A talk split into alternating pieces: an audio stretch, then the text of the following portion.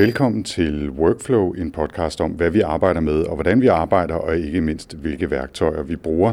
Jeg hedder Anders Høgh Nissen, og i denne her episode, der er jeg taget ud i verden, nærmere bestemt ud på IT-universitetet på Amager for at besøge Anna Valgorda. Og øh, tak fordi jeg måtte komme. Jamen, velkommen.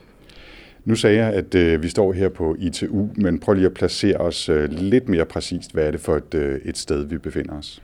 Jamen, vi står i uh, Interaktionsdesign Lab, som er et sted, hvor vi eksperimenterer med, uh, med nye måder at interagere med teknologi på. Det hedder IXD Lab. Ja. Og X'et, det står for det aktionen, ikke? så interaktionen uh, design. Ja. Og, øh, og, og prøv lige bare sådan for at give sådan en fornemmelse af lokalet. Det er jo ikke bare et almindeligt universitetslokale med, med kedelige øh, borer og måske en tavle eller et whiteboard et eller andet sted. Der, der, der sker virkelig noget herinde. Altså, der er ikke en overflade herinde, hvor der ikke ligger ledningsstumper og Arduino-boards og små stykker træ og plastik og ting, vi har printet og skruer og alt sådan noget, mm. som vi bruger hele tiden. Ja. Nu, nu øh, fordi jeg bare lader mig rive med af ting. Jeg er sådan lidt ADHD-agtig, når jeg laver den her. Ellers er jeg meget afslappet, så kan jeg bare se, at der står en maskine herover. Kan vi ikke bare lige øh, som et eksempel fortælle, hvad det her er for en maskine, der står her? Jamen, det er en, øh, en i dag helt almindelig 3D-printer, Ultimaker, som vi bruger til at printe øh, modeller af noget, vi godt vil have, eller måske en, en, en prototype for at se, hvordan formen skal være noget. Ja. Og det er sådan en, øh, en kasse på vel 45 gange 45 gange 45, ikke? og så en, en plade ind i midten, som, øh, som der bliver printet ting på i plastmaterialer. Det er jo efterhånden ved at være standardudstyr, ikke? Men, øh, ja. Og hvad er der ellers her? Der står også en maskine her. Hvad er det for er en, en øh, anden slags 3D-printer, hvor man har væske, som man så lyser øh, laserstråler ind på, og så bliver det fast der, hvor laserstrålen rammer præcist. Så derfor kan man ud af noget flydende lave noget fast, som så man kan tage ud bagefter. Mm. Er der andre øh, maskinagtige ting, vi lige skal se? Øh, ellers er der selvfølgelig apparater, og, og så er der bare sådan, den bliver altså nødt til lige at tage et kig på, Anna. Øhm, sådan et, et, øh, et vægpanel med en milliard små skuffer med alle mulige ting på, og de, der er altså labels på, men, øh, men jeg har næsten lyst til at lave sådan en, øh, nu dig om at lukke øjnene og åbne en skuffe, og så fortæl mig, hvad det er, så det gør vi lige. ja, og så tager du en skuffe, og du tager en uh. dims op, og så skal du fortælle mig, hvad det er, uden at kigge på labelen uden at kigge på labelen. Ah, altså, det er, en, det, er en, det er en sort dims. En sort kasse med øh, 1, 2, 3, 4, 9 ben på hver side. Ikke? Okay. Så, så øh, der sker noget inde i den sorte kasse, når man kører jeg strøm fortælle, jeg ved, label, shift, shift register. Ja, og det gør ikke mig meget klogere, Nej. men der er i hvert fald øh, sindssygt mange ting her. NFC-skjold og øh, OLED-displays og alle mulige kabler og krokodillenæb og jackstick og øh, dioder og tusind andre ting. Ja. Og øh, det er jo sådan noget, man skal bruge, hvis man øh, laver nogle af de ting, I laver, og det vender vi tilbage til lige om lidt. Grunden til, at vi lige tager en lille rundtur nu, er, at, øh, der faktisk sidder folk og arbejder her, og dem vil vi jo ikke forstyrre alt for meget. Så når vi lige har taget en, en lille hurtig rundtur, så går vi hen og finder et mere roligt hjørne, at sidde øh, og tale om IXD Lab og om dig, Anna, selvfølgelig også. Er der noget her, som er i øh, udviklingsproces, som du kan identificere på en eller anden måde? øh, fordi jeg kan ikke gætte, hvad det her er. Øh, nej, altså det her, det er, en, det er en række motorer, der kan køre frem og tilbage, som vi kan kontrollere på forskellige måder. Og så kan man i de her arme, jeg tror, det har været brugt til, udviklet til at de her snore skulle trække i nogle ting, som man så kan få til at bevæge sig. Ja. Det var ikke så super præcist. Nej, men det, men det er interessant, ikke? fordi at prøve at regne ud, hvad det er, der foregår, når man ikke selv har været med til at lave det, det er faktisk lidt af en udfordring. Ja. Ikke? Og det kan jo i virkeligheden, er jeg sikker på, være noget, vi vender tilbage til, der hedder, hvordan afkoder man egentlig, hvad de ting, vi bruger, gør. Præcis, øh, det, er også, men, det er også en metode, vi arbejder med øh, i mange sammenhænge. Ja. Alright. Jamen, øh, skal vi ikke øh, lade folk arbejde i nogenlunde fred, og så tager vi lige et øh, kort øjeblik, hvor jeg tager en iPad under armen og en kop kaffe i hånden, og så sætter vi os et lidt mere roligt sted. Sådan. Så går vi lige øh, ud og finder et øh, lidt mere roligt sted at sidde, og der er meget stille på IT-universitetet i, i så skal vi ikke bare sætte os ned øh, i et, øh, i et sofa-arrangement her? Ja, det kan vi også. Oh, der er trods alt mennesker herude. Det er meget overvældende. Sådan. Så tager vi det, det fornemme bestyrelseslokale her. Godt. Øh, så kom vi herind og sidde. Man kan høre, at akustikken har ændret sig, og herinde, der er der rene flader. Der er nærmest ingenting nogen steder. Nej. Øh, men det er jo også en del af dit arbejde. Anna, nu kastede vi os øh, fuldstændig hovedkuls ud i at snakke om, hvor du arbejdede, og øh, se på mærkelige ting i skuffer osv. Men fortæl lige lidt mere om, hvad det er, du laver her på, øh, på IXD på ITU. Altså, øh, grundlæggende så, så forsker vi inde i ixd forsker vi i, i nye måder at interagere med computer på. Og det er at forstå, som vi prøver at fjerne øh, alt, hvad der hedder keyboards og alt, hvad der hedder skærm, og så se, jamen, hvordan kan vi både lave fysiske ting, vi kan lave input med, ud over alle mulige sensorer, Øh, og hvordan kan vi få fysiske ting til at, at fortælle os, hvad der sker inde i computeren. Så, så hvordan kan vi lave displays af øh, silikone, af træ, af alt muligt andet. Øh, og det er jo ikke nødvendigvis i flader. Det kan være i, i runde former og alt muligt andet. Kan du komme med et eksempel på noget, I har lavet, som, altså, øh, jeg er godt klar over, at det er nok de færreste ting, der er sådan ude i konsumermarkedet, men altså i hvert fald på projektplan eller idéplan, et, øh, et, et, en gadget eller, eller et projekt, I har arbejdet med? Øh, hvad skal man tage? Man kan tage, det, det, et af de seneste projekter, jeg, jeg har været med i, var et, eller som, som jeg ledede, var, øh, hvad vi kaldte hedonic haptics som handlede om, om de her øh, vibrationer. Øh, vi lavede, to nogle motorer, puttede dem ind i noget silikone, og så øh, gav de nogle vibrationer, som egentlig var meget rare på kroppen. Og så eksperimenterede vi med, hvor er de rare at have, og hvad for nogle typer vibrationer er rare at, at opleve. Og, og, og ja, da vi startede det her, så gik vi ud i en sexshop og købte nogle vibratorer og startede med dem, fordi det var, det var den nemmeste måde men vi fandt senere nogle, nogle mere behagelige motorer osv.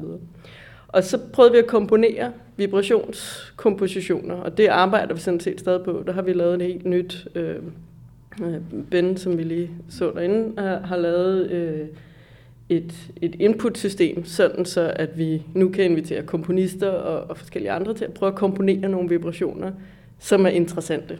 Øh, så det, det er for eksempel et projekt, vi laver. Ja.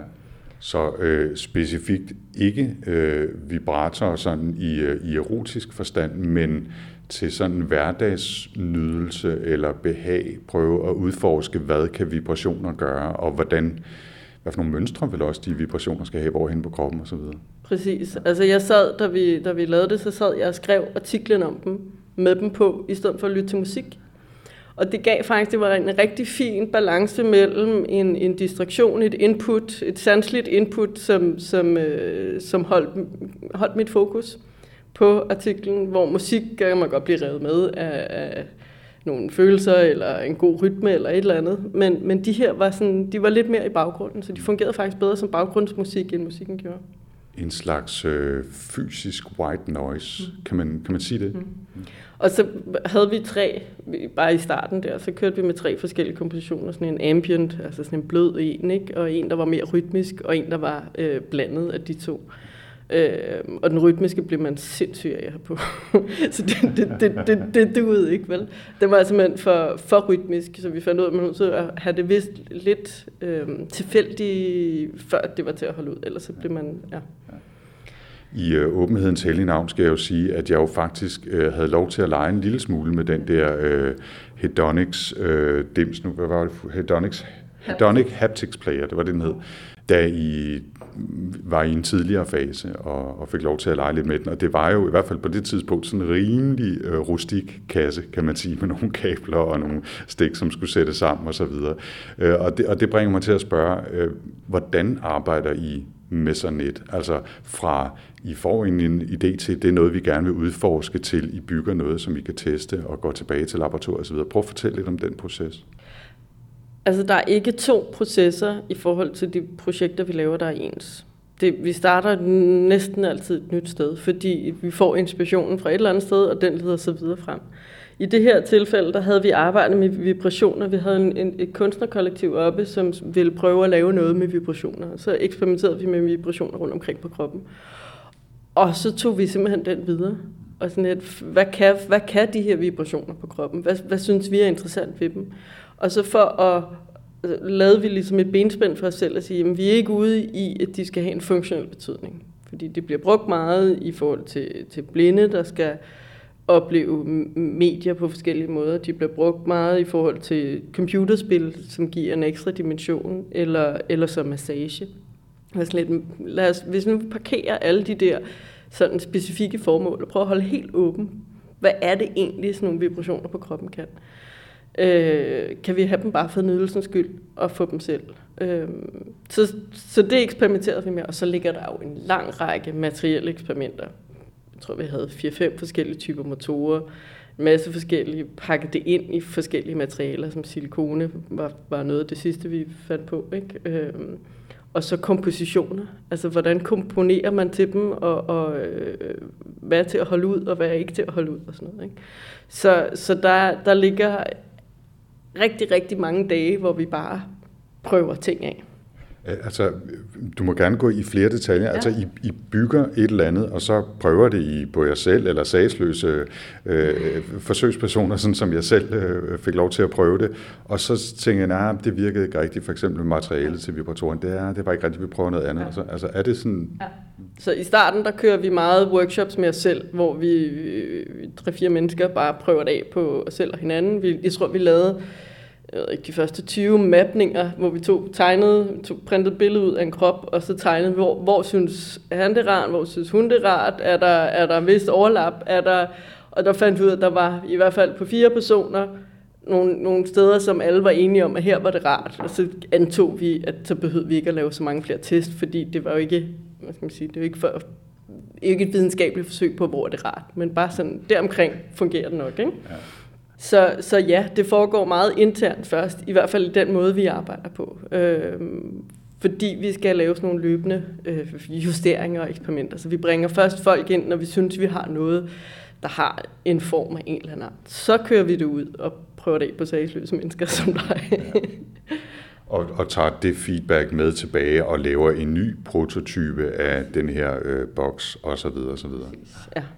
Og, og, og vi, det graver jeg lige tilbage i mere, men bare lige for at følge op på den her øh, haptics-boks øh, øh her. Øh, hvor er den øh, henne i dag? Jamen altså, den er der, hvor, øh, hvor den i virkeligheden tror er skilt fra hinanden igen. Men, men tanken er, at, øh, at næste runde skal vi arbejde med kompositionerne. Så vi skal, vi skal forbedre de der pots, dem, de ting, man havde på kroppen lidt. Øh, men ellers er, er det primært fokus på, hvad er det for nogle kompositioner, der er gode til det her? Hvad er det for et univers at komponere til? Øh, så det er, det, det er skridt nummer to. Ja. Og så viser det sig jo, og det er jo så den måde, vi arbejder på, at den, den input-del, vi har lavet, så folk kan komme ind og komponere de her vibrationer, den kan jo også bruges til at komponere alt muligt andet. Så, øh, så har vi haft en anden i labbet, der har arbejdet med noget soft robotics og nogle, nogle øh, silikone-robotter, der kunne pustes op og alt muligt. Så den input-del kunne så også bruges til at eksperimentere med nye udtryk i de her øh, silikone-robotter. Og på den måde afføder det ene eksperiment det andet, og så fortsætter vi ud af en tangent. Øh, og nogle gange stopper vi og går tilbage, og andre gange så kører vi helt ud over rampen.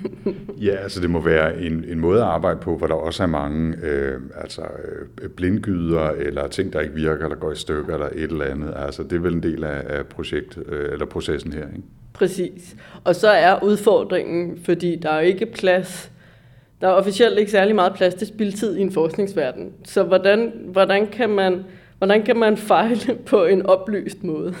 Så hvordan kan man, altså, det er jo ikke for at sige, at vi altid bruger vores fejl til at skrive om, fordi det ville jo være utrolig kedeligt. Men, men, men faktisk er der jo en kvalitet i at kunne, kunne, øh, kunne se, hvad vi lærer af de her fejl, og så tage det med videre. Ikke for at sige, at der bliver enkelte artikler ud af fejl, men at de ligesom indgår i en større forståelse af, hvorfor fejlede det. Ikke? Så vi, ikke bare, vi fejler ikke bare, vi prøver at forstå, hvorfor vi egentlig fejlede. Hvad det var, der ikke duede ved det. Og nogle gange så er det bare fordi, det ikke duer. Ikke? Men, men nogle gange kan man, kan man lære noget af det. Ja. Nu nævnte du, øh, at mm, den controller, eller øh, hvad hedder sådan noget, kompositionsenhed, I har lavet til, til haptics-boksen her, så kunne bruges til noget soft robotics. Sker det for jer tit? Altså den slags, at I sådan, ligesom går krydsbestøver hinandens øh, projekter derinde? Ja, og det, det er jo i virkeligheden grunden til, at vi accepterer øh, dem, der sidder derinde, at, øh, at det larmer, og øh, det forstyrrer, og øh, det er et virkelig dårligt sted at bedrive forskning i form af at både læse og skrive. Men fordi vi sidder og er med i hinandens projekter, øh, og hører, hvad hinanden taler om, så får vi jo idéer på kryds og på tværs. Så det sker faktisk ret tit, og er årsagen til, at vi, vi vælger at sidde i sådan et åbent kontor. Og det bringer mig til, til noget, vi også skal snakke om, og så vender vi sikkert tilbage og samler nogle andre tråde op senere, for jeg har øh, mange ting ind i hovedet.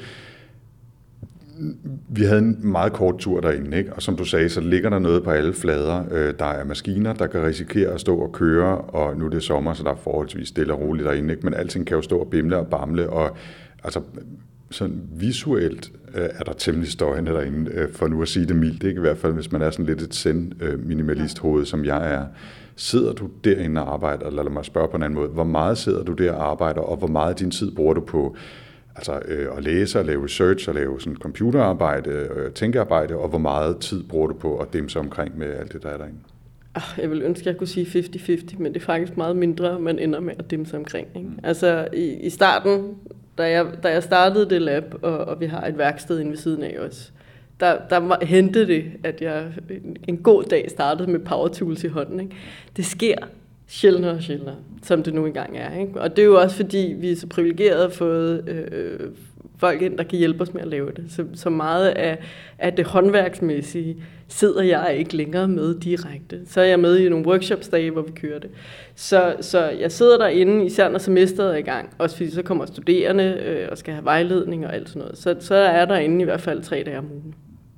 Men, men til både læsning og skrivning, der bliver jeg simpelthen nødt til at sidde et andet sted. Ja. Og der sidder jeg enten på café eller hjemme. Øh, til skrivning plejer jeg at tage en uge ud af kalenderen og sige, der sidder jeg simpelthen hjemme. Der er ikke nogen afbrydelse overhovedet.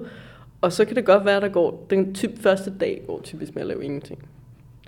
Og jeg er lige frustreret hver gang og tænker, Jamen, jeg kommer aldrig i gang, og det bliver aldrig til noget. Men jeg begynder efterhånden, og har været igennem det så mange gange, så jeg ved bare, at den første dag, der sker ikke noget. Og så kan jeg skrive, og så kan jeg godt få skrevet en artikel på sådan en uge.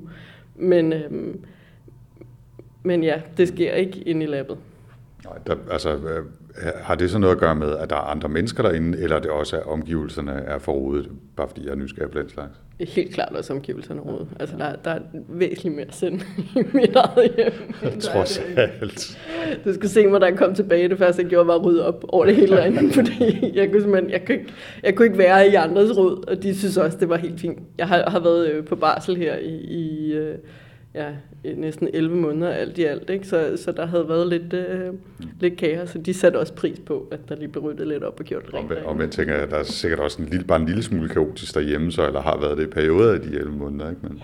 Jo, jo, men, men der kan man jo lige rydde op om aftenen, ikke? Så er det klaret igen, ja. Jeg tilknytter lige en, øh, en personlig kommentar fra da jeg sad over på den anden side af gaden herovre i DR, øh, også på fælleskontor selvfølgelig så synes jeg, det var lidt sjovt, at hvor jeg derhjemme går ekstremt meget op i at rydde op hele tiden. Jeg får virkelig nøje af det, altså hvis der er noget, der ligger og flyder. Ikke? Og heldigvis så er min kæreste også på samme måde, så, så vi passer godt sammen på, det, på den måde. Ikke? Men, men sjovt nok kunne jeg godt på kontor eller fælles kontor, der kunne jeg godt rode mere og ligesom acceptere, at der var mere råd omkring mig, fordi det virkelig var uden for min indflydelse. Øh, sådan er det sikkert også for jer, også selvom du så alligevel måtte tage en runde, da du kom tilbage. Ikke? Det er fordi, hvis man selv har, har fingeren med i rådet, så er det noget helt andet, Nej. end hvis det er andre, der har rådet. Ikke? Ja. Så, så jeg ryddede lige op, og så kunne jeg godt, nu kan jeg sagtens klare, at det hele sejler igen. Ja. Nu sagde du før, Anna, at det, det er langt fra 50-50, mm. øh, men hvor meget så øh, tror du, du, øh, du stadigvæk har fingrene nede i skufferne og løjejernene og 3D-printeren osv.? Er det overhovedet? Nej, men det er faktisk det er meget lidt, ikke? Så er det nogle, på nogle fokuserede workshopsdage, hvor jeg måske også giver en hånd med. Men, men jeg har mindre og mindre føling med maskinerne. Der er nogle af de nye maskiner, som jeg slet ikke har brugt Hvordan og det har du det med det? Men jeg synes, det er vildt ærgerligt. Øh, men også en erkendelse af, at, at den type forskning, vi laver, det er teamwork. At man er simpelthen nødt til at arbejde sammen med flere med forskellige ekspertise. Der er ikke én, der kan det hele. Øh, og hvis jeg skal have lov til at, at, at lave nogle af de andre ting, hvis jeg også skal have lov til at læse bøger og tænke og, og så videre, så kan jeg simpelthen ikke også være ekspert i maskinerne. Så, så, så det er ligesom, det er et nødvendigt onde ved det, og jeg sætter jo stor pris på at have omgivet mig med mennesker, som, som laver de her ting, sådan, så vi kan komme videre øh, i tænkningen med, med at bygge og, og alt det andet, ikke? og finde ud af, hvad vi skal bruge det til. Øh, ja, så det er ærgerligt, men, øh, men jeg lever med det. Jeg kompenserer lidt ved at have nogle hobbyprojekter derhjemme, men af en helt anden art. Ikke? Så, det, så det strikke og, og, og sådan, lidt, lidt tekstilhåndværk derhjemme, men jeg er simpelthen nødt til at have et eller andet mellem hænderne. Ja. Mellem, ja. At der, altså, jeg skal være den første til at indrømme, at det der med den digitale verden og apps og tjenester og dem som omkring med tusind ting, og jeg er super glad for min iPad og alt muligt andet, der er jo også noget over det der med fysiske ting, ikke? Ja, Ja, altså, det behøver jeg ikke fortælle dig, det er jeg godt klar over. Jeg, jeg, ja. jeg har helt klart en, en lyst til at have, have noget mellem have materialer mellem hænderne, og det er jo, jo også det, der har drevet øh, hele labbets opbygning. Ikke? Det er jo at, at få lov til at have træ, rigtig træ mellem hænderne. Og øh, jeg hader de der 3D-printer, men de, de er nødvendigt onde. Men jeg synes ikke, det der plastik siger mig særlig meget. Det er ikke særlig spændende. Men, men de kan være gode til at øh, få styr på nogle former, og, og med lidt, lidt bearbejdning kan de også se, se nogenlunde ud. Ikke? Men, øh, der er jo så heldigvis øh, altså laserkorter og fræser og sådan noget, som, som kan tage andre typer materiale, så du også kan få noget, du synes er, er rart. Ikke? Ja. Præcis, ikke? Og, og, og, og tekstiler har vi også brugt en hel del øh, i forskellige sammenhænge. Mm.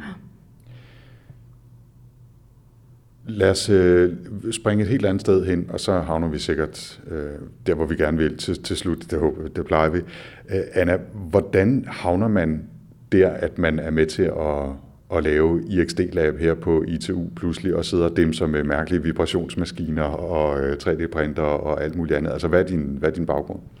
Altså, jeg er datalog, ikke? Øh, så i virkeligheden lå det jo på mange måder ikke i kortene. Men jeg tror, min, min, i min opvækst og min skolegang har jeg altid gået på skoler med rigtig meget håndværk, og jeg har altid godt kunne lide det. Og så, så øh, skrev jeg PhD om computeren som et designmateriale. Så, så prøv at forstå, hvad, hvis vi skal designe med computeren, hvad er det så for en størrelse? Og ikke bare, hvis vi skal lave informationsteknologi. Men hvis man glemmer historien om informationsteknologi og ser på computeren som sådan en helt grundlæggende maskine. Hvad er det så, vi kan med den? Øh, og der, ja, undskyld, jeg bryder Altså sådan noget CAD og den slags ting, eller, eller mere generelt? Nej, nej. To et, et, en, en Arduino-board, som er en virkelig nedskaleret okay. computer, øh, hvor man meget let kan, kan koble input og output øh, til, sådan som man godt vil, og programmere det. Så det er meget simpelt setup. Øh, og så, jamen, hvis det er et materiale, hvordan er det så et materiale i forhold til alle mulige andre materialer? Og så arbejder jeg sammen med en kunstner, som sidder lige herovre på Fabrikken for Kunst og Design, Henrik Menet, hvor vi koblede det med, øh, med træ, computer, med, hvad er det for en komposit?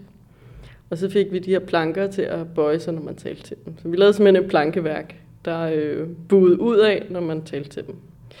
Og et andet projekt, som jeg lavede med en af mine kolleger her, var at tage sådan nogle kover, fliser, eller vi lavede nogle koverfliser, fordi vi puttede jo alt muligt indmad ind i dem. Øh, og så sørgede for, at de altid var i termodynamisk ligevægt, selvom de var adskilt. Så når den ene blev varmet op, så blev den anden tilsvarende varm, så fandt de en ny ligevægt, ikke?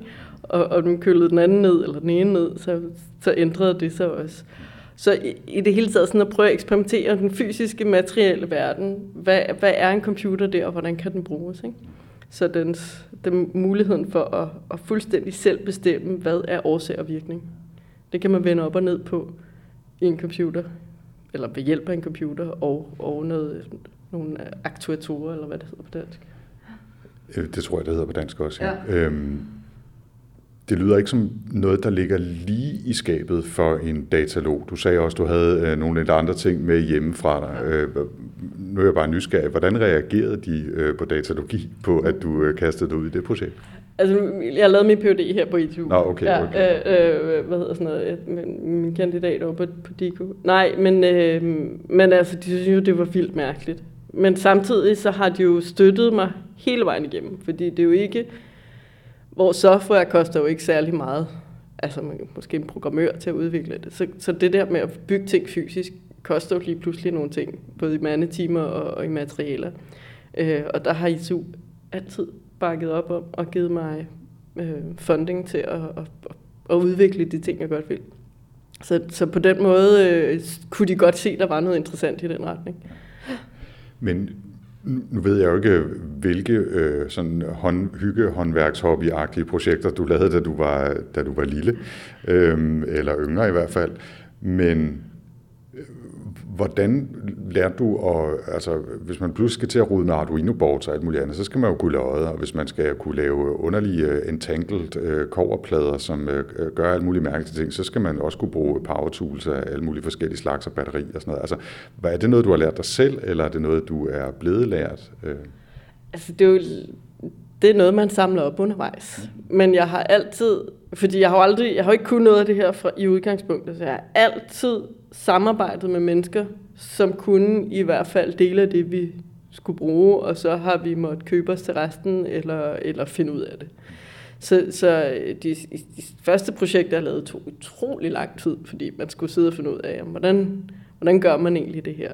Og så har jeg ja, måttet lære at lodde og alle de der andre ting undervejs. Ikke? Øh, svejse har jeg ikke lige lært endnu, men jeg kender nogen, der kan og sådan noget. Ikke? Så man bliver, ja, man, man finder gode venner rundt omkring, som kan hjælpe en. Vi, vi er i gang med at finde ud af, hvordan vi kan få adgang til øh, sådan en kemikovn over på fabrikken for kunst og design, fordi nu vil vi godt til at 3D-printe i, i keramik for eksempel. Ikke?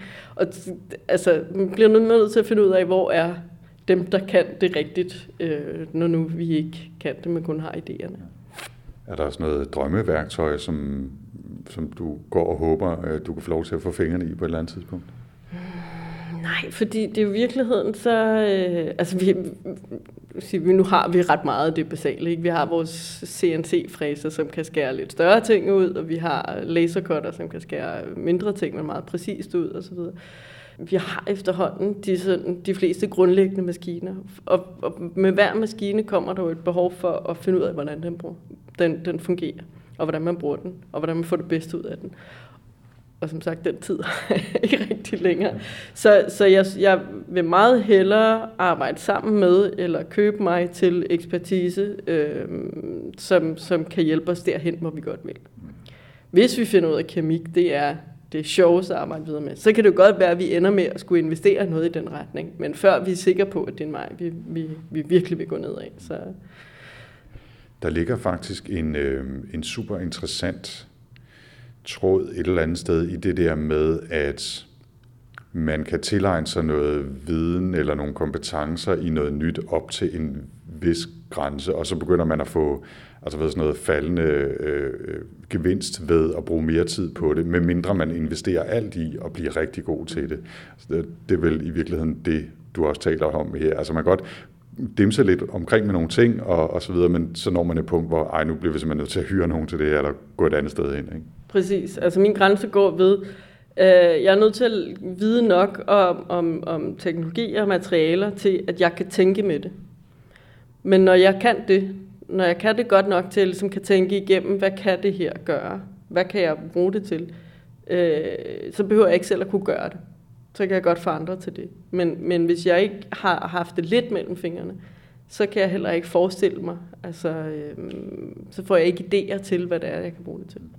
Så, så og det gælder, det gælder programmering, det gælder øh, ja, vibration, altså motorer, ikke at finde ud af, hvad for nogen er, er på, fungerer på hvilken måde. Man skal have et eller andet grundniveau af viden om de her ting, og så resten sådan set, hvis man kan få andre til at bygge det, øh, så det er fint nok hvad er udtryk, man skal vide nok om det til at være farlig, ja. tror jeg. Det, det, det, er, det, er vist, det er vist det, man oplever nogle gange. Ikke? Bare lige for at vende tilbage til, til, øhm, til den her hedonic haptics player, som vi har snakket om nogle gange. Du fortalte, at, at det næste skridt, det er at udforske kompositioner til det, af forskellige rytmer, af vibrationer osv., og se, se hvad det gør. Hvordan ser du øh, sådan et projekt som det, og nogle af dine andre projekter i en, en større sammenhæng? Altså, du er jo forsker. Mm. Altså, du arbejder jo som forsker på en, på en videnskabelig anstalt, skulle jeg til at sige, institution. Ikke? Ja. Øhm, ser du det som noget, der indgår i også et produktunivers, eller er det øh, primært forskning? altså, vi har en anden... Øh, jeg ser det som, som, som primært sådan øh, grundforskning i interaktionsdesign. Altså, øh, Mancini sagde, øh, every object made by man is the embodiment of what is at once thinkable and possible. Øh, og der udfordrer vi hele tiden, hvad det egentlig er, der er muligt ved at sætte nogle nye ting sammen. Selvfølgelig også, hvordan vi tænker om det. Men den anden hvad skal man sige, øh, type forskning, vi også lidt laver i interaktionsdesign labbet, som, som er relativt ny, det er sådan en mere kritisk type af forskning, hvor vi bruger teknologien til at, øh, hvor vi laver nogle ting, som sætter på spidsen, hvordan vi bruger teknologi i øvrigt. Der er en phd studerende Sarah Homewood, arbejder med øh, øh, for eksempel menstruationscyklus. Hvordan kan man få et andet indblik i og, og, og forhold til sin egen menstruationscyklus. Vi har det alle sammen kvinder nok mest. På, på, på vores... Jeg skal lige... Ja. en app, så, hvor, hvor vi ligesom kan følge med i, hvor er vi i vores cyklus og sådan noget. Og så prøvede hun at få det ud i rummet øh, med, med noget lys, sådan så man kunne se, jamen, hvor er jeg i min, i min cyklus, øh, og så ens partner måske også kunne se det. Og det er en form for, hvad skal man sige, kritisk teknologi, som ikke handler om, at vi skal ud og lave produkter, men hvor vi bruger nogle af de ting, vi laver herinde i labbet, til at sætte på spidsen, hvordan vi i øvrigt bruger teknologi. Et andet projekt, som vi vil søge penge til nu, det er at give øh, øh, ældre mennesker øh, superpowers. Så vi, i stedet for, at alle de her teknologier, velfærdsteknologier, som de så pænt hedder, øh, som vi alle sammen skal til at bruge, når vi bliver ældre, og kroppen den, den bliver lidt dårligere. Så i stedet for kun at lave dårlige kopier af, hvad vi kunne før, så vil vi udnytte, at man alligevel skal have den her teknologi på sig, og så øh, finde nogle rigtig sjove ting at gøre med den, så man pludselig kan sanse noget, man ikke kunne sanse før, eller aldrig ville kunne sanse ellers. Øh, man kan se i mørke, man kan, altså, prøve, prøve at bruge teknologien på en anden måde. Og der kan meget vel være, at vibrationerne kommer i spil igen, som, som et input til et eller andet. Ikke? Så, så, så nej, vi tænker aldrig, at det skal ud at være produkter det må godt skubbe til, hvordan vi forestiller os, produkter skal være i fremtiden, øh, i dens materialitet. Så i sig selv er det skal man sige, en kritik af, af alle de her skærmbaserede øh, dimser, vi bruger. Ikke? Men, men vi bruger det også til at udfordre andre steder, eller andre typer af teknologier. Ja. Så det er ikke, det er ikke jagten på spin-offs og, øh, og lave en ny øh, iVibe dims eller et eller andet, som, som vi så kan sælge? Nej, altså øh, den del interesserer mig simpelthen ikke nok til at, at, at, at gøre noget med det. Jeg tror sagtens, vi har, vi har sikkert haft nogle ting undervejs, som vi godt kunne have, have forfulgt i den retning, men så skal man synes, det er interessant nok øh, at gå i det. Jeg synes, det er sjovt at lege, ja. og, øh, og det er det, vi ellers får tid til. Klar. Bare fordi det her spørgsmål lige dukkede op i hovedet på mig, som, øh, fordi du, du sad og kiggede så, sådan lidt skævt ned til min iPad, som, som jeg bruger til at have noter på, da du sagde noget om, ikke udforsket, ikke skærmbaseret interaktion. Ikke? Hvad, hvad er det, du har imod skærm? Jeg synes jo, skærm er ret praktisk til mange ting. Bevares. Men forestillingen om, altså hvis man ser på nogle af de her future videos fra Microsoft eller øh, Apple, eller, altså, så, så handler det om, hvordan vi kan få tekst og billeder op på alle vores omgivelser. Det vil sige, hvordan alt kan blive til skærme. Og jeg synes simpelthen, det er et mareridt scenarie. Altså, øh, hvis ikke, og det kommer nok af den der sådan, trang til at, at, at, at røre ved forskellige ting, og, og, og ja, få sanseoplevelser, som er lidt mere end nu sidder vi i den her fantastiske glasbygning. Ikke? Forestil dig, alt det her var, var skærme. Altså, det er jo ikke, man kan godt gå på arbejde her, men man vil jo ikke holde ud, kunne holde ud og leve her evigt og altid, fordi det, det bliver simpelthen for, for fattigt i, i, øh, i sansindtryk. Så, så jeg har ikke skærme af glimrende, men, øh, men hver ting til sin tid. Og, øh, og hvis vi skal have computer i det alt, Internet of Things og hvad vi nu har, ikke? Så vil det jo være dejligt, hvis, hvis vi kan fastholde en diversitet i, i de materialer, vi omgiver os med. øh, to små input. Den ene er øh, en klassisk film som Minority Report, som jo har givet inspiration til tusind øh, forskellige projekter rundt omkring, og sikkert også en masse forskning, og jo selv udsprang af en masse forskning af alle de her ting. Øh, der er bare en, en lille detalje i, i, i det der øh, setup, som øh, Tom Cruise bruger med sådan lidt øh, skærme, der flyder lidt i, i luften, men der bliver navnene på, på de her personer, som skal ud af de bliver jo fræset ud, øh, så vidt jeg husker, eller laserskåret ud i nogle trækugler, som man så lige drysser ned i sådan en rør, og så kan han holde dem i hånden. Og det er jo, der er jo i hvert fald et element af, at selvom der i princippet er en verden, hvor der kan være skærme eller hologrammer alle vejen, så har man stadigvæk noget fysisk at holde fast i. Det er jo et meget interessant øh, take på det, tænker jeg. Præcis, og man, altså, det bliver, selv der kunne de se, det bliver for fattigt, hvis ikke, hvis ikke der er et eller andet lækkert andet også. Ikke? Vi synes jo alle sammen, sådan en lækker lædertaske har ikke, nogle kvaliteter, eller noget smukt vævet stof har nogle kvaliteter, lækker trægulv. Altså, vi, vi sætter jo pris på de der ting. Øh, og så kan det godt være, at vi godt kan lide skærme også. Men, men, men vi skal fastholde de der andre ting. Ja. Og en af mine yndlingseksperimenter, det er at få de studerende til at, øh, altså for, i sådan forståelse af, hvor meget vores materielle omgivelser betyder for vores velfærd i der, hvor vi nu engang er. Ikke? Så for eksempel forestil dig øh, den der stol derovre, og så forestil dig, hvordan det vil være slik på den. Du kan med det samme fornemme, hvordan det vil føles på tungen. Øh, og det givetvis, fordi vi har slikket på hvad som helst, da vi var små, og derfor opbygget en vis erfaring. Øhm, men, men, men jeg tror, at vores, vores øh, oplevelse af materialerne stikker dybere, end vi umiddelbart skulle tro. Altså vi oplever dem med øjnene øh, og med hænderne, men vi oplever dem sådan set også med andre sanser, uden at vi nødvendigvis er over at slikke på stolen. Så, så indgår det i vores fornemmelse af, af hvor vi er. Ja. Øh, parentetisk endnu en, en tanke, der dukker op i hovedet på mig, det er den der, man meget taler om inden for udviklingen af kunstig intelligens, hvor vigtigt det er, at den foregår i et samspil med robotter af en eller anden slags, som har en fysisk tilstedeværelse, fordi vi er ekstremt formet af, at vi har kroppe, som har en interaktion med den fysiske verden omkring. Altså det er ikke så tit, jeg slikker på stolen, men det er tit, jeg, det er tit, jeg rører ved ting, eller, eller har ting på, eller, eller et eller andet. Og ja, øh, altså sådan noget som den mikrofon, jeg holder i hånden her lige nu, har jeg faktisk blandt andet også valgt, fordi den er enormt solid og rar og holde, når jeg skal lave de her interviews. Ikke? Så det betyder noget. Og hvis man vil skabe altså, digital intelligens i mangel af et bedre ord, jeg sidder her og laver altså, øh, gåseøjne ud i luften øh, til højre og venstre, ikke? Øhm, så, så tror jeg, at det er helt centralt, at de også får en fornemmelse af, hvad det er at være til stede fysisk i det miljø, vi er.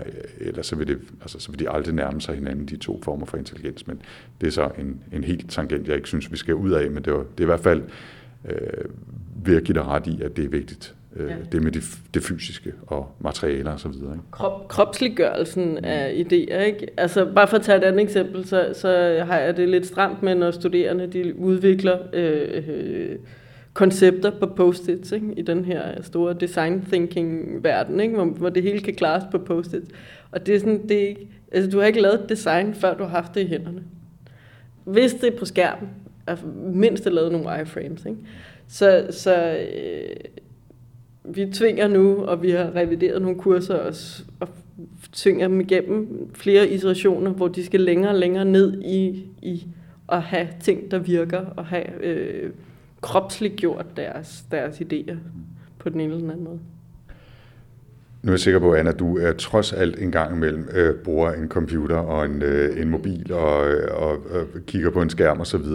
Hvilke værktøjer bruger du der øh, i, dit, øh, i dit arbejde? Altså her tænker jeg på øh, ting, der kan bruges til at designe print til 3D-printeren, eller skriveværktøjer eller noteværktøjer. Altså de ting, du bruger for at hjælpe dig i din tanke- og forskningsproces, også over i retning af fysisk liggørelsen af dem.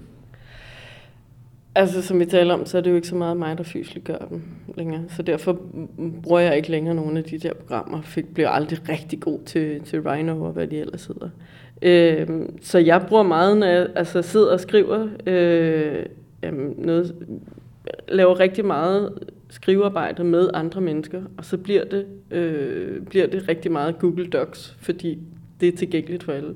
Masser af mangler og alt muligt andet, men det, det fungerer bare ret solidt som et samarbejdsværktøj på kryds og tværs af, af, af ja, verden og tidsgræns, eller tidsforskel osv.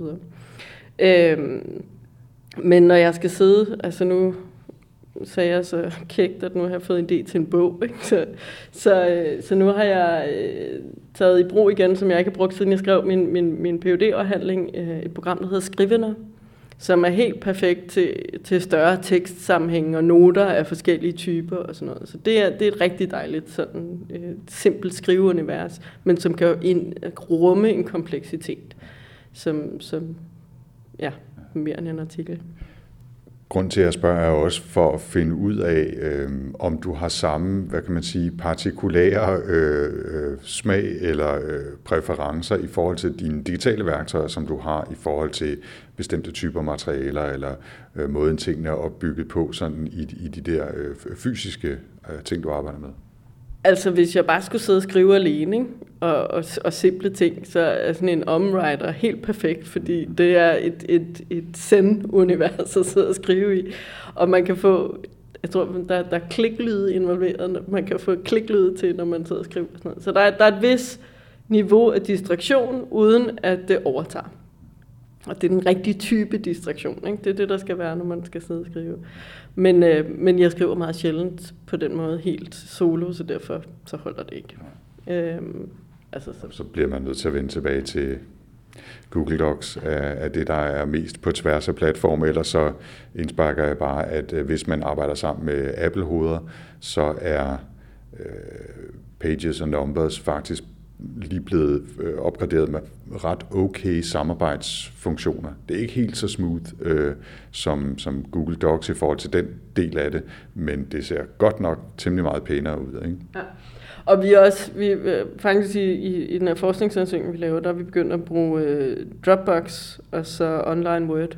Mm. Øh, fordi der er noget formatering og sådan noget, man bedre kan holde styr på, end, end øh, Google Docs, hvor det hele ser ud af og ellers så er Quip øh, et godt tip, hvis du nogensinde har leget med det. Jeg tror, det er nogle gamle, hvis jeg ellers husker ret, så er det nogle gamle Google-folk, der sprang ud og lavede en, altså en lækkert designet udgave af docs og spreadsheets øh, fra Google. Og det øh, meget nemmere at formatere ordentligt, øh, har lige så gode samarbejdsfeatures, øh, kommentarfunktionen er meget bedre integreret end af Google Docs, hvis man bruger det meget, øh, og kunne følge det. Så det, nå, det var et, et bonus-tip herfra. Ja. Ja. øhm, og øh, hvad fanden var det, jeg ville sige? Nå, øh, helt parentetisk vil jeg bare lige gribe tilbage til den der menstruationslampe øh, øh, fordi det sjove tilfælde er, at jeg her i talende stund var over i P4. Jeg kan nærmest fra vores øh, lokale her se ned i studiet over hos DR over på P4 øh, og tale om apps til deres sommerprogrammer. Ja. Og nu ved jeg ikke, øh, om det er noget at blive sendt på P4 om lørdagen, når, vi, øh, når jeg bringer det her øh, i, i workflow-feedet, men der fortalte jeg faktisk om en app, der hedder Clue, som jo er en delvis dansk udviklet app til præcis at tracke menstruation, øh, og som øh, øh, har som koncept blandt andet, at det også kan bruges netop til at have samtale omkring.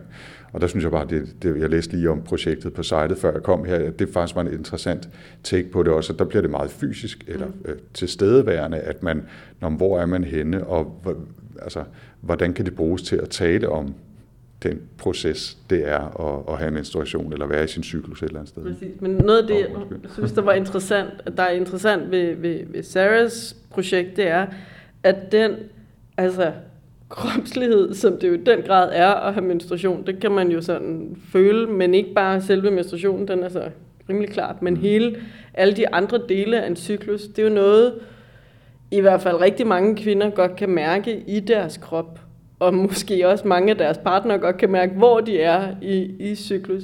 Så snart vi putter det ud i en app, hvad sker der så med den kropsliggørelse? Over, overlader vi det alene til øh, den digitale repræsentation, eller får vi det tilbage og kan stærkere mærke, øh, hvor vi er i cyklusen. Det kan gå, gå begge veje. Og, og det her forsøg på at putte det ud i rummet med lys, de forskellige stadier i den her cyklus, det er for at prøve at forstærke den her kropsliggørelse. Altså så, så feedbacken kommer tættere ind på. Så det er både en social aspekt, men også en, en, får vi udvidet øh, vores forståelse af os selv, eller bliver det bare repræsenteret, altså erstattet en repræsentation over her? Mm. Og det gælder he- alt det her, som du også arbejder meget med, øh, det her øh, self-tracking af forskellige art. Ikke? Hvor meget bliver det adskilt fra os selv, og hvor meget giver det egentlig en større øh, oplevet forståelse af os selv? Ja, det, det er en, øh, en tilbagevendende udfordring med de der ting, ikke? Altså, og, og hvor der er forskellige udfordringer, alt efter om det er altså en, en wearable, man bruger til at track sig selv, eller øh, noget, man har liggende under hovedpuden, som, som øh, følger med i en søvn, eller om det bare i gåsøjne er en app, eller om man engang imellem øh, springer helt ud og, og, og bare prøver at følge sin mavefornemmelse. Ikke? Altså, det, er et ret, det er et ret spændende felt i sig selv, øh, for mig i hvert fald at udforske. Præcis, og Sarah havde spurgt folk, om de var villige til at stoppe brug af, af, af deres app i en periode, for at prøve at se, hvad, hvad havde det gjort? Altså menstruationstracking app. Og det var der ikke, altså det var dybt angstprovokerende for mange. Det var meget, meget få, hun faktisk kunne få til at lægge den fra sig igen, og, og, og, og gå tilbage til bare at mærke deres krop. Og det synes jeg i sig selv er ret interessant. Ikke? Men, øhm, men ja, det er, det, det er et interessant område, det der. Ja. Det, det kunne vi øh, bore meget mere i, og jeg, jeg, altså, jeg har det efterhånden sådan, uanset om det så er min gamle Fitbit, eller nu mit, mit Apple Watch, eller ting, jeg har brugt. Altså, har det virkelig sådan, you will it from my cold dead wrist, altså fordi for mig det er en integreret del af hverdagen at bruge det som en guideline og en tracking, og det er en kæde, jeg i hvert fald ikke vil bryde, og alt det der, ikke? Så, men, uh, det... og jeg har, slået alt, jeg har slået alt fra. Der er ikke noget, der skal tracke noget som helst. jeg, jeg synes, det er en god idé. Øhm, jeg vil ikke anbefale nogen at starte på, på det der projekt, øh, medmindre man har et meget specifikt mål med det, og øh, sikkert også en deadline for, hvornår man stopper igen. Men altså, nogen skal jo tage en forholdet, og det har jeg så gjort. Ikke? Anna, øh, nu er det jo blevet sådan et totalt slags puslespil det her. Nogen vil måske hævde, at det var verdens mest rodede øh, interviewstruktur. Jeg vælger bare at se på det som en feature, at vi springer til højre og venstre, og øh, øh der er ikke nødvendigvis er nogen indre logisk sammenhæng, men det hele har været spændende, så, så tak for det. Vi slutter jo altid med tre tips, og nu har du allerede givet et par tips, øh, men øh, hvis du kan finde tre mere i dig, så, så synes jeg, at vi skal, vi skal gå til dem, og ellers skal jeg nok supplere. Altså i forhold til, til brug af teknologier, så, er det, så ved jeg ikke rigtigt. Men jeg tror, mit, mit vigtigste tip, som jeg også bruger meget tid på at, at sige til både phd studerende og specialstuderende, lad nu være med at være så bange for pauser. Og være så bange for, at der ikke lige skete noget. Og det var, som, som jeg også selv sagde tidligere, det har jeg selv skulle lære, at, at det er jo i pauserne, at der faktisk sker mest tit. Øhm, så de skal selvfølgelig ikke tage overhånd, og man skal ikke, det er ikke ens betydning, at man ikke skal lave noget, men, men øh, man, man kan ikke skrive 8 timer om dagen, ikke effektivt. Man kan måske skrive 4, og så kan man lave noget andet. Øh, jeg kan heller ikke læse effektivt 8 timer om dagen, så jeg læser måske en time, halvanden af gangen, og så laver jeg noget andet. Og det er i det at lave noget andet, at jeg får reflekteret over det, jeg lige har læst. Så når jeg gør det på den måde, så sidder det meget bedre fast. Øh, nu sidder jeg her og skal forberede et phd forsvar eller jeg skal ikke forberede Jeg skal forberede, øh, jeg skal Der har du været. være krit, kriti, kritiker, ikke? Og, og så prøve at få, finde ud af, hvad var det, der var problemet med det, jeg lige har læst? Jamen, det sker i pauserne. Det sker ikke, mens jeg læser. Det er sådan en efterreflektion over det. Så, så pauser øh, skal man lære at, at tage godt om. Det er ikke ens, at man skal sidde på Facebook hele tiden. Men man må godt sidde og lave alt muligt andet, fordi der sker ting i baghovedet. Ja, altså, det er jo så interessant måske lige at udforske den øh, bare et kort øjeblik, ikke? Altså, om en pause også er, at man laver noget andet, eller om det, altså, jeg prøver at tvinge mig selv til en gang imellem, altså ikke at lave noget. Mm. Altså virkelig, mm. ikke at, virkelig at tage en pause, hvor jeg bare kigger ud i luften. Øh, fem minutter, måske nogle gange, ti minutter andre gange, men hvor jeg ikke så begynder at lave alt muligt andet, eller øh, sidde og sige YouTube-video, eller øh, dimse på Twitter, eller et eller andet, fordi det er også vigtigt en gang imellem, tror jeg. Altså, og nogle gange så kan, så kan distraktion være godt, fordi så kører der nogle processer i baggrunden. Ikke? Men andre gange, så tror jeg altså også, det er vigtigt virkelig at prøve at tvinge sig selv til måske nærmest at kede sig en lille smule. Ikke? Det tror jeg bestemt også. Nu øh, keder jeg mig hver aften, når jeg skal lægge min datter. Ej, det er vildt hyggeligt, men der er meget tid til at, at, at ligge og kigge ud i luften. Ikke? Fair nok, ja. øh, og, og, øh, altså for mig, så pauserne må godt være fyldt med alt muligt andet. Det skal bare være noget helt andet. Fordi så kan der ske noget, og det skal helst ikke være noget alt for intellektuelt krævende. Så, så, så er der plads til, at, at tingene falder på plads og får en vis dybde. Noget andet er at kunne sige nej. Det er jeg selv blevet meget bedre til, efter jeg har fået en datter. At kunne sige nej til, til ting, som, som måske er gode for at skabe netværk eller et eller andet andet. Hvis de ikke giver noget indholdsmæssigt, så, så ryger de ud over rampen. Og, og hvis ikke man siger nej til en masse af de her ting, så er der nemlig ikke plads til at kunne holde de der pauser, som er nødvendige for, at resten hænger sammen. Så, så, så det er sådan, det, det er to af de, de vigtigste øh, ting. Og det sidste, det er simpelthen det der med at have hænderne i noget. Så om det er strikke, nu er jeg lige begyndt på sådan noget øh, punch needle, øh, rock hooking ting, og det er vildt sjovt. Okay. Ja. Øh, øh, der er mange ting, jeg ikke forstod der, men det, det, det, må, det kan vi gå ned i en anden gang. Ja, det er sådan nogle håndværksmæssige sysler, som, øh, som man for forældrene, og det er ikke ens betydning, at man skal bruge en masse tid på det, øh, hver dag, men bare at man har et eller andet, man kan, man kan have mellem hænderne, sådan så at igen det er en anden måde at slå hjernen fra lidt på gang med. Jeg har selv øh, i, i perioder prøvet at udforske og genoptage og sidde og lege med Lego. Øh, så øh, det blev så aldrig rigtigt til noget. Jeg, jeg er lidt på jagt efter et, et fysisk projekt, som ikke fylder for meget, som ikke nødvendigvis kræver virkelig meget øh, sådan øh, fokuseret energi, som, hvor man måske kan sidde og høre podcast imens eller et eller andet, men, men noget, hvor man øh, fifler lidt med noget med hænderne. Jeg ved ikke rigtig, hvad det skal være. Jeg tror måske, du skal i gang med strik. Det er ja, jeg har jo faktisk lavet en workflow med, med Carrie Westerman ja. øh, øh, tidligere om at strikke. Øhm, så så øh, hun prøvede at lokke. Jeg, jeg er ikke helt kommet dertil. Jeg strikkede et halsterklæde, da jeg var 12 eller sådan noget. Der har så jeg ikke rørt pindene siden. Det kan være, jeg skal tilbage til, hvad var det, du kaldte det? Rock hoop, et eller andet. Rock hooking. Eller Rock hook. punch needle. Ja, det er sådan en amerikansk opfindelse, som er en, en snydenem form for broderi. Som, som virkelig ikke kræver øh, indlæring og oplæring. Så, øh, så det kan man, øh, det kan man det, vil, i, med det vil i hvert fald øh, gå imod, hvad folk ellers ville regne med, at kaste mig over. Som ikke andet kunne det være en, en årsag til at gå i gang. Ikke? Anna, øh, tusind tak, fordi jeg måtte komme og besøge dig her på ITU og IXD Lab. Hvor kan folk øh, læse mere om jer eller finde dig, hvis de gerne vil... Øh... Altså, Labet har en, en hjemmeside, øh, itu.dk, ah, ixdlab.itu.dk. Øhm, og så har jeg en hjemmeside, der hedder akav, akav.dk.